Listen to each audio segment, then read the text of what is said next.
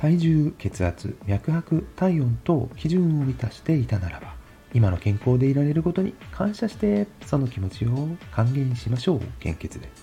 健康チェックの良い機会、経液が良くても悪くても